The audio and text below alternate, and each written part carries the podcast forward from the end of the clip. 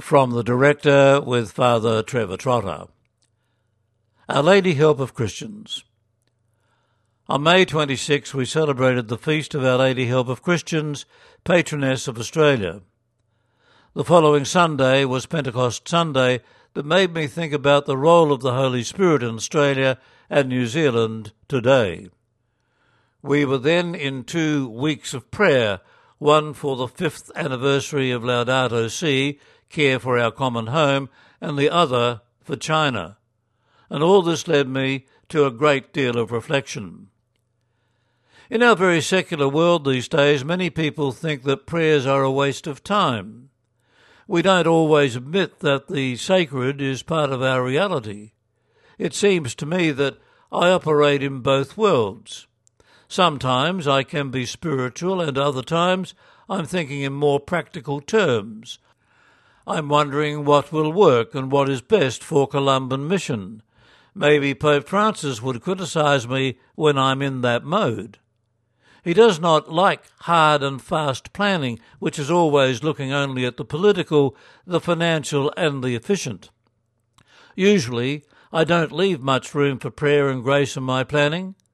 This might be a common way of working, but it is hardly Christian.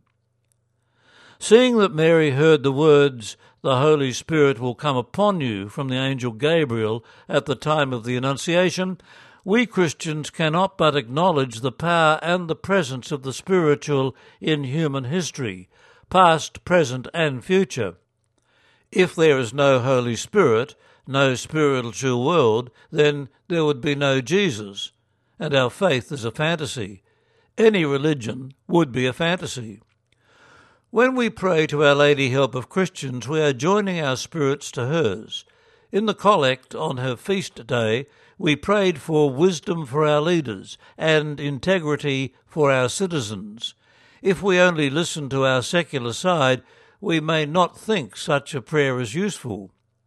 And this may say something about our opinions of our leaders, inside the church and out, or our views of our fellow citizens, yet it gives us some hope for improvement on all sides. When we understand that the sacred is also part of being an Australian or a New Zealander, we can come to a more complete understanding of the spiritual world in which we live. There we know that Mary is the help of Christians. She is also the help of people of all faiths and none. As Christians, we believe in Jesus, and we know that He told us to pray. The logic of this is that prayer is useful and that God continues to work in our world. One of my favourite sayings from Pope Francis is Evolution is the way God creates the world. Here he combined science and religion. When he wrote Laudato Si, he called together many scientists to gather the best scientific information on the topic of ecology and climate change. He also gathered theologians who helped him put into words the experience of many mystics over the centuries who saw the sacred in the secular, God in creation. Laudato Si is popular because it recognizes the power of the various religious traditions to ground the values and the vision of humanity for billions of people across the world. Today, the Catholic people are involved in synodal journeys, and the Holy Spirit is leading us. Through discernment, which includes study and prayer, we are part of God's work of creation.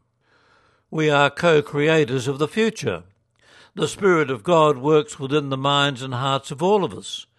And whether we work or not, whether we speak English or not, whether we are of the First Nation people of our countries or not, the Spirit of God nourishes us, leads us, and brings us to a fuller life. While we in Australia have Our Lady Help of Christians, in China they have Our Lady of Sheshan.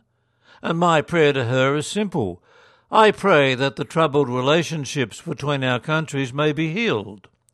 It was to China that the first Columbans went on their first mission just over 100 years ago. Until today, the concerns of the people of China are our concerns. The fact that Our Lady of Sheshan and Our Lady Help of Christians is the same person reminds me that we Australians, New Zealanders, and Chinese are all children of the same God and live on the one earth, our common home. And may this unity lead us to real peace and a healthier planet. From the director with Father Trevor Trotter.